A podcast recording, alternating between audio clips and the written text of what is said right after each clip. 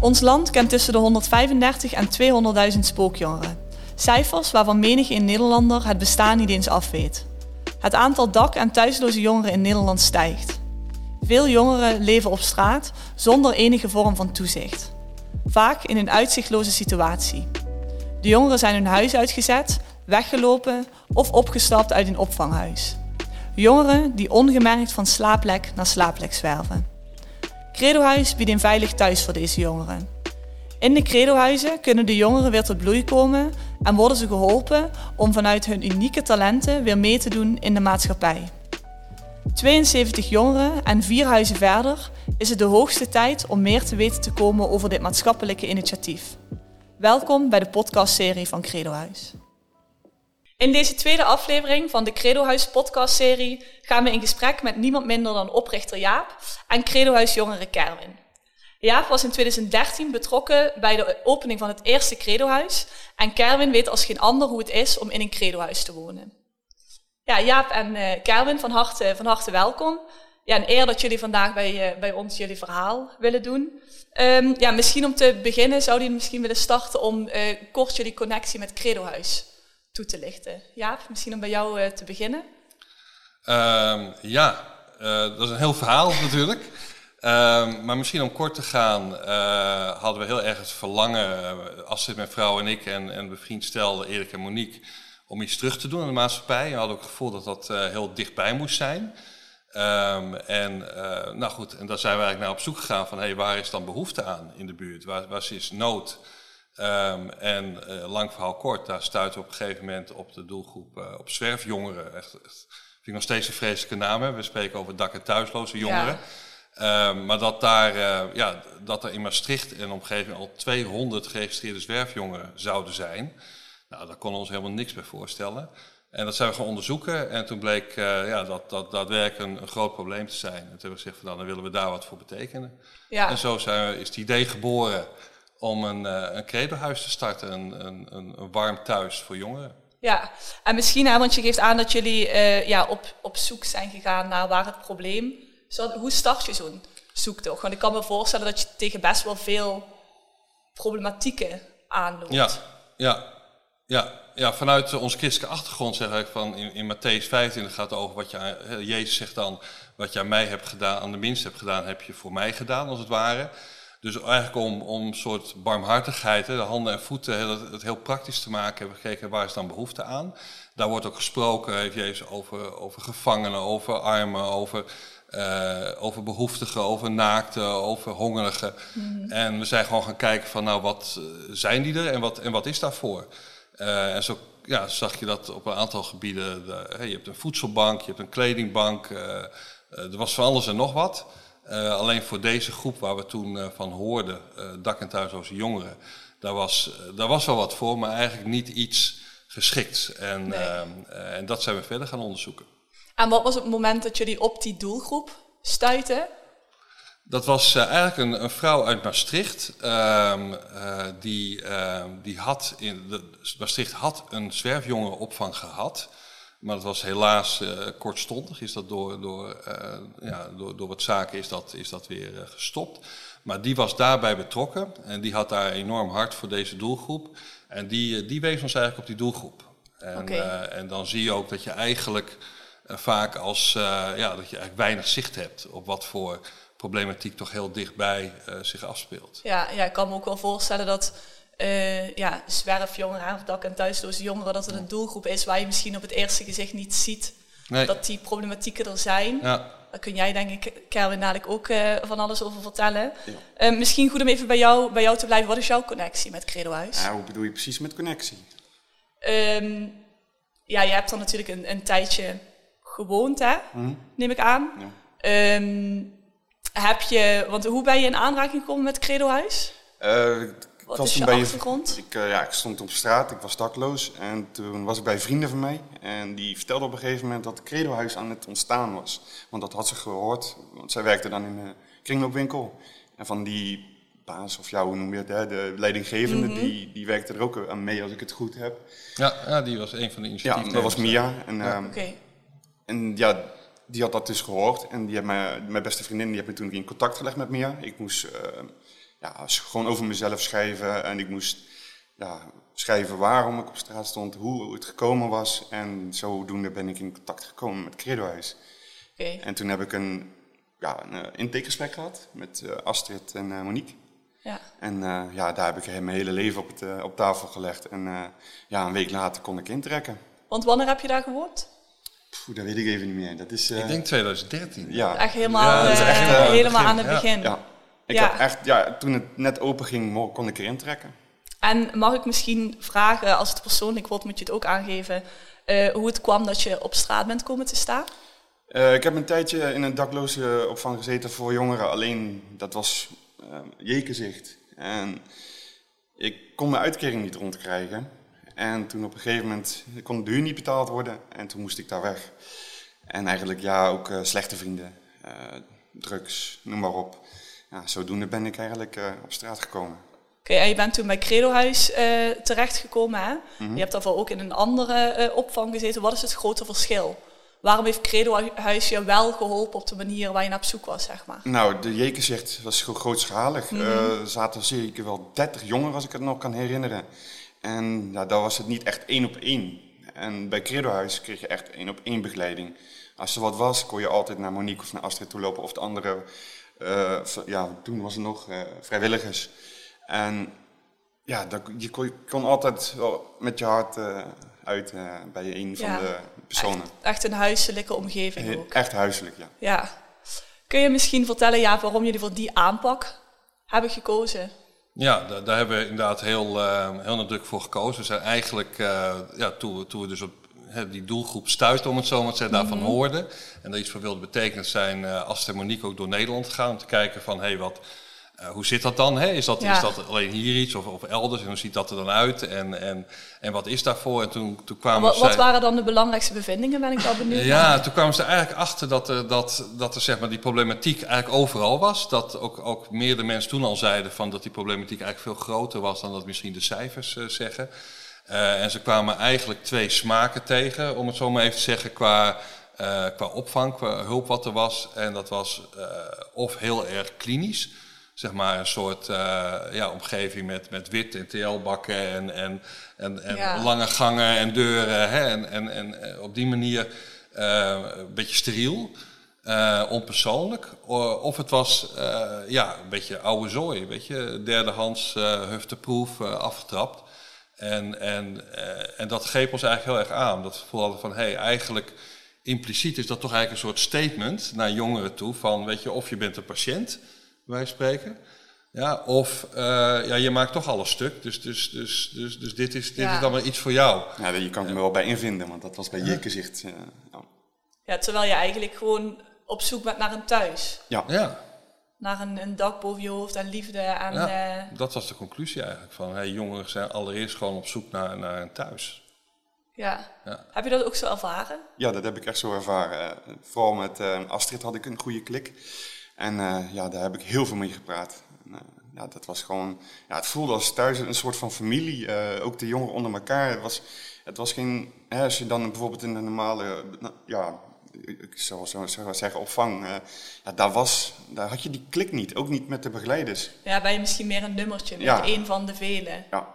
Ja, En want dat- hoe lang heb je er gewoond? Eh bij Jekenzicht? Nee, bij, eh bij Credohuis. Eh, dat weet ik even niet meer. Toch zeker wel zeven maandjes. Ja, zoiets denk ik. Ja. Dik een half jaar. Ja, de laatste paar weken waren niet echt goed gegaan, maar dat, eh, dat is even een ander verhaal. Dat terzijde. Ja. En wat was het moment waarop je dacht van nu kan ik ja, los van Credohuis weer op eigen, op eigen benen staan? Nou, zoals ik al zeg, dat ging niet echt zo eh, goed. Eh, maar ik, daarna heb ik, eh, toen ik bij Credo weg ben gegaan, ben ik nog wel een tijdje doorbegeleid door Astrid. Oké. En ja, dat, op een gegeven moment hebben ze me toch wel eh, laten merken van, hè, nu sta je op je eigen benen. Nu moet je het zelf doen. Hè, maar we zullen niet van je weglopen of wat dan ook, heeft ze altijd gezegd. En ja, eh, op dat moment dacht ik van, oké, waar wil is, is een weg. Ja. Ik denk dat dat misschien ook wel het mooie is aan, eh aan Credohuis. In de vorige podcast kwam dat ook aan bod. Dat ook echt het stukje nazorg is. Dat het altijd een plek blijft, ook al woon je er niet meer. Mhm. Waar je wel nog naartoe kan. Ja. Ik neem aan dat dat vanuit jullie kant ja, ook een bewuste keuze is. Ja, absoluut. Kijk, vaak, vaak krijgen we de vraag natuurlijk hè, van, van hey, hoe, uh, hoe ga je nou om met nazorg? Zorg je nou dat, hè, je hebt ook een zorgplicht met elkaar, uh, zeggen we altijd, hè, van, van, van dat, dat er een vervolgstap is. Uh, maar wij zeggen dan ook vaak van ja, maar hoe regel je dat in je eigen gezin, weet je wel, of je eigen familie? Dan, dan als je een setting hebt waarin je gewoon ja, samen iets hebt meegemaakt, samen ergens doorheen bent gegaan, dan, dan, heb je, dan is die relatie er. En die relatie eindigt niet ineens als, als je plekje daar weg is. Nee. Ja? Uh, sterker nog, als, hè, als het goed is, krijg je juist een ander plekje. Ja, is hetzelfde en, een beetje als je op kamers gaat. Het ja. niet dat dan je thuis niet meer je thuis is. Ja, precies. Dat je nou niet meer graag komt. Ja, en dan, dan, moeten wij natuurlijk niet zeg maar, in die zin uh, gezinnen op die manier vervangen. Hè. De, de, de familierelaties zijn super belangrijk. Mm -hmm. En dat, dat moedigen we ook altijd aan om die gewoon weer, weer te herstellen waar dat nodig is. Um, maar goed, we hebben met elkaar wel iets opgebouwd. In die zin zijn we wel, en willen we ook een familie zijn. Ja. En openstaan voor, uh, ja, voor daarna. En soms is het zo dat, dat, dat voor jongeren het, het op een gegeven moment het huis even niet wil. Hè, door wat voor reden dan ook. Maar dan willen we er wel zijn voor jongeren. Hè. Ja. Dus, dus, dus zowel voor jongeren die bij wijze van spreken soepel uitstromen... als voor jongeren waar het even, even in het huis niet meer werkt... Uh, willen we ook in contact blijven. Ja. En dat heb ik ook duidelijk gemerkt. En dat is uh, vooral met Astrid. En uh, ja, Monique ook wel, maar ik had, ja, zoals ik al zei, ik had meer een connectie met uh, Astrid. Ja, ik kan me wel voorstellen dat het al op het moment dat je meerdere aanspreekpunten mm -hmm. met de inklikt, het natuurlijk beter dan met... Ja, dat was het ook. En ja, op een gegeven moment spraken we af bij de, bij de Valk Hotel of bij gewoon een cafeetje. En dan gingen we daar praten. En, ja, want zoals ja, wat ook zegt, eh, het klikt op een gegeven moment even niet meer in het huis. Uh, het was een beetje wrijving ook tussen een van de jongeren en mij. Mm -hmm. En dat is dan uit de hand gelopen. En toen hebben ja, op een gegeven moment, uh, zoals ik er net al zeg, hè, met heel veel praten en doen, kwam ik er ook achter van hè, waarom willen ze weg? En zo, zo heb ik alles moeten opbouwen. In die tussentijd ben ik het ook weer even verloren. Want toen ging ik naar België toe en terug okay. naar Nederland toe. En toen moest ik weer van nul beginnen. En, dat, okay. en door hun insteken. En ik heb Astrid toen ook gemaild en, of nee, geappt. Of, ja, toen kreeg ik gewoon hetzelfde horen van ja, als je wil praten, dan, uh, dan horen we het wel. En dat heb ik eigenlijk op een gegeven moment ook weer gedaan.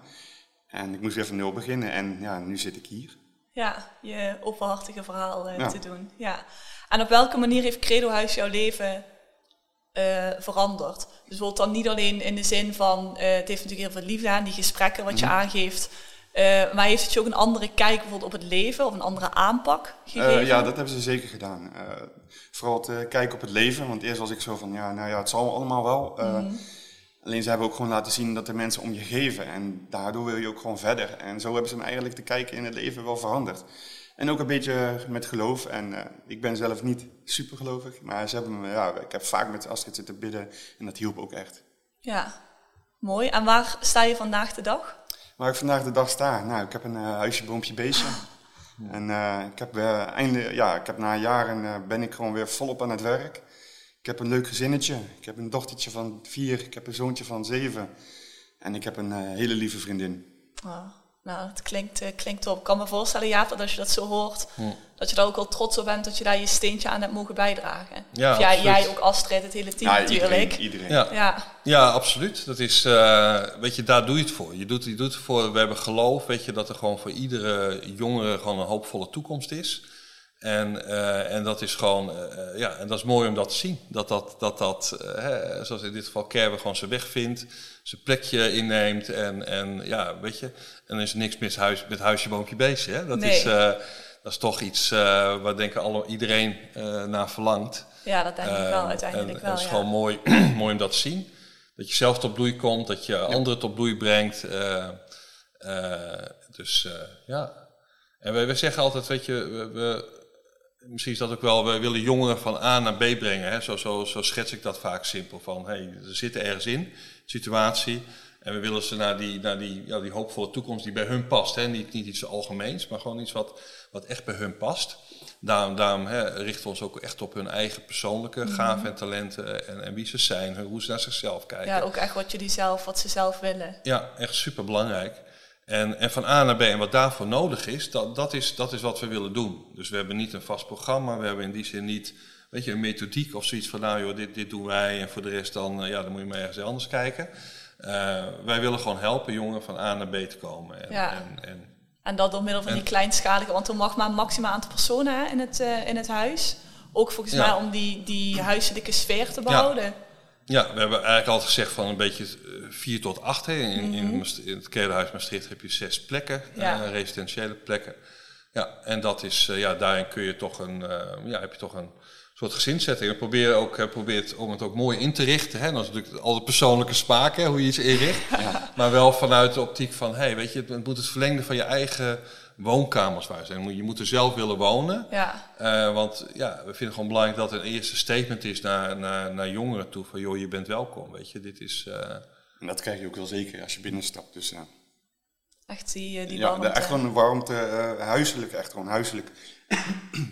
en dat, ja, dat was de eerste keer dat ik dan binnen liep. Was even wennen, want dat, dat heb ik nooit meegemaakt. Ik heb in mijn hele leven in de opvang gezeten, et cetera. En dan, ja, dan kom je echt gewoon in een huis binnen. En dan ja, dat is uh, geweldig. Uh, Ook een geweldig gevoel, je voelt je gelijk thuis. Ja, en ik las laatst ook, Kevin, van jou een, uh, een social media bericht, volgens mij op Facebook. Dat kan, als ik het goed ja. heb. Ja. En volgens mij um, ja, bood je daar ook een helpende hand aan jongeren met een, eenzelfde probleem. Jongeren die ook op, op straat ja, leven of leefden. Um, waarom is het zo belangrijk voor jou om je verhaal ja, met die mensen te delen. Om die mensen ook te geven wat jij zeg maar, bij Credohuis gehad hebt. Omdat ik weet dat praten helpt. Je, dan kan je je uiten. En ik heb altijd een uh, ervaringsdeskundige hierin willen worden. En ik ben er nog steeds op zoek naar ook om dat te kunnen doen. Alleen met mijn werk is dat heel erg moeilijk te combineren, want ik werk al 40 uur. Maar het is gewoon, voor die jongeren is het echt goed om te praten. En dat weet ik uit mezelf, want ik heb heel veel gepraat met Astrid of met Monique of met andere Was je van tevoren niet zo'n prater? Nee, nee, nee, nee, ik was heel erg op mezelf. Uh, ik vond het ook super moeilijk om mijn verhaal te vertellen aan mensen. Want ja, het deed me ook soms eens pijn, want ja, je vertelt het elke keer over en over. Het is wel echt iets kwetsbaars van jezelf natuurlijk. Ja.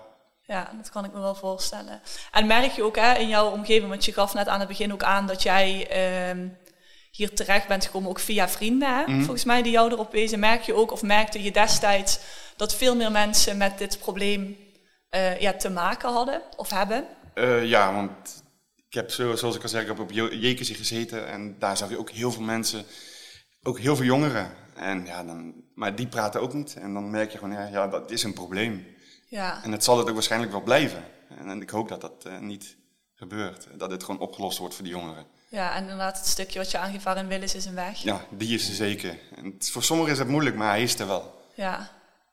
En ja, voor jou, waarom is het zo belangrijk dat uh, jongeren zoals Kevin hun verhaal delen. Ik kan me voorstellen, kijk jullie, hè, jullie doen natuurlijk ook een oproep en jullie zijn er voor die, uh, voor die jongeren. Maar waarom is het zo belangrijk ook dat, dat Kerwin zijn verhaal doet? Ja, het bijzondere is dat we eigenlijk van het begin af aan hebben gezegd van, weet je, we willen ook jongeren een stem geven. Heel apart, dat hebben we in het begin eigenlijk al gezegd. Um, zodat ze gehoord worden, weet je, dat ze ook serieus genomen worden, dat... Uh, ja, weet je, de, de, jeugd heeft de toekomst, zeggen we dan wel eens, uh, of roepen we dan wel eens. Ja. Um, maar dat is natuurlijk wel echt zo. En, en, en deze jongeren hebben een heel leven voor zich. En het is belangrijk dat. Ja, ze, ze luisteren natuurlijk in die zin ook makkelijker naar elkaar ja, dan, dan naar mij. Ja. Uh, hè, en, en ik ben dan een boomer. Maar uh, weet je, ze nemen hem serieuzer dan mij. Dus, uh, en dat is prima, weet je, als, als zijn, zijn stem gehoord wordt. Ja, ze herkennen zich daar waarschijnlijk ook meer in, in. Weet je, en, en ja. Kerwin is ergens doorheen gegaan waarvan, waarvan heel veel jongeren in zo'n situatie kunnen herkennen van weet je, hé, hey, maar dat, dat heb ik ook meegemaakt of daar zit ik ook in. Weet je, en, en hey, als het dan voor jou werkt, weet je, als jij eruit gekomen bent, uh, ja, wellicht kan ik er dan ook uitkomen. Dat geeft heb, je, heb je dat wel eens gemerkt? Dat mensen met een soortzelfde uh, situatie bij jou, uh, bij jou terechtkwamen? Ja. Ja? Uh, ik heb wel met verschillende vrienden, want ja, in mijn vriendengroep heb ik ook gewoon jongeren zitten die daar problemen mee hebben gehad. Um, ik moest toen een tijd nog een keer van nul beginnen en toen heb ik in een kamertraining gezeten. Ook hele goede hulp van gehad. Het was een beetje hetzelfde als Credo Huis, alleen ietsje grootschaliger. Okay. Uh, eh, en het heet uh, nu Boeka Shells, uh. Want dan, even voor mijn beeld, dan ga je oefenen met hoe het is om op kamers ja, te gaan, dus op jezelf te wonen. Weer, hè, zoals ik zeg, ik moest van nul beginnen, dus ik moest weer even ja, weten hoe ik mijn huur, met mijn huur betalen moet. En, ja, precies. boodschappen, et cetera. Maar daar heb je ook gewoon jongeren zitten. En toen heb ik wel gemerkt, als je met ze praat, dan dat je heel veel kan herkennen. Van, hé, hey, zoals Jaap ook zegt, dit heb ik ook meegemaakt. Maar je dan probeer, en dan probeer je ze toch te helpen, want ja, ik ben zo. En dan, ja... Ja, waarom ik zou zie je mezelf dan in niet? hun. En Ja, andersom is het ook hetzelfde. Hun zien hetzelfde. Hè, dat, wat ik allemaal meegemaakt heb, zien hun ook in zichzelf. Ja, en dan is het maar inderdaad door je verhaal te delen als, zij, als je hun dan dat extra stapje of duwtje in de rug Ja. geeft. Nou, je geeft elkaar een zetje in de rug van eh, kom, eh, we gaan ervoor. Ja. En waarom is het volgens jou zo belangrijk dat iedereen moet weten dat Credohuis bestaat? Waarom het zo belangrijk is? Omdat ze echt veel voor die jongeren doen. Echt heel veel. Eh, in de tijd dat ik heb gezeten, eh, ja, dan merkte ik gewoon, hè, ze doen ook leuke dingen met je, maar ze gaan ook echt aan, met de ta- zo aan de tafel met je zitten, over de problemen praten en kijken wat, ze, wat we eraan kunnen doen. En dat is gewoon echt mooi. Ja. Nou, mooiere woorden kun je bijna niet krijgen, Nee, ja, denk ik. fantastisch. Ja, fantastisch. En waarom is het voor jou zo, voor jullie als oprichters zo belangrijk dat mensen weten dat Credohuis bestaat? Ja. ja, het gaat in eerste plaats dan niet over, om Credohuis als naam hè, in die zin. Maar wel eh, dat er plekken zijn waar jongeren terecht kunnen. Weet Ja. je, waar mensen klaarstaan, eh professionals, vrijwilligers. eh, maar ook daaromheen ondernemers en anderen, weet je, die allemaal ja, zich committeren om, om deze jongeren te helpen. Ja, misschien ook een stukje bewustwording. Want ik kan me voorstellen, Ja. de cijfers zijn echt gigantisch. Hè? Ja, gigantisch. Ik denk dat dat echt Ja. iets is waar veel mensen Ja. het bestaan niet eens van af Nee. weten. 135 tot meer dan 200.000 Ja. jongeren, spookjongeren heet dat dan. Ja. Dus waarvan niemand weet waar ze zijn en Nee, wat ze doen. buiten het systeem Ja, eh, buiten vallen. het systeem. Ja. Ja. Ja. gigantisch. Ja, echt, echt heel groot. En eh, dan misschien als slotvraag, hè, want je geeft aan eh, ondernemers. En Ja. natuurlijk de jongeren zelf moeten ervan afweten. Ja. Op welke manieren kunnen eh, ja, eigenlijk alle partijen hun steentje bijdragen? Ja, ja we, we proberen echt inhoud te geven aan wat samenleving heet. Hè. Samen, dus samen is voor ons echt een kernwoord. Eh, samen eh, betekent met, eh, met professionals, met, met vrijwilligers, ook, ook in het huis. Maar ook met ondernemers, weet je, kunnen bijdragen. Alleen samen kunnen doen. De overheid is natuurlijk ook een belangrijke partner erin. We geloven dat we alleen samen kunnen. Zeker kleinschalige zorg past niet in het systeem wat we hebben qua, qua bekostiging. Dus dat kunnen we alleen maar samen doen. En, en, en daar hebben we anderen voor nodig. Of het nou is voor, voor, voor geld, zeg maar, om die manier te helpen. Of het is voor hun tijd te geven. Eh, of hun services, hun diensten, hun producten. Het maakt allemaal niet uit. Weet je? Ja, alle Eh, en dat is ook een welkom. onderdeel van het avontuur. Hè? Dat, dat is ook een stuk van, van het plezier wat iedereen eraan beleeft.